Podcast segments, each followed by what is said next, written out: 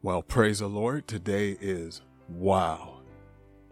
One, words of wisdom. Wow. All right. Well, good morning to you. And here we go. We're going to be reading from the book of Proverbs, chapter 3, verse 4, starting at verse 4. So shalt thou find favor and good understanding in the sight of God and man. Trust in the Lord with all thine heart, and lean not unto thine own understanding.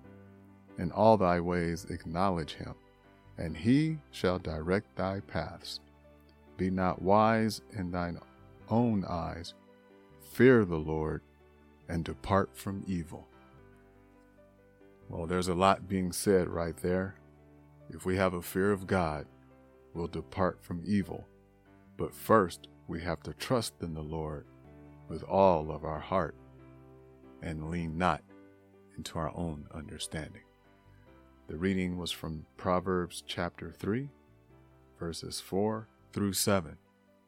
May the Lord have a blessing to the hearers of the word of God. God bless you. See you next Monday.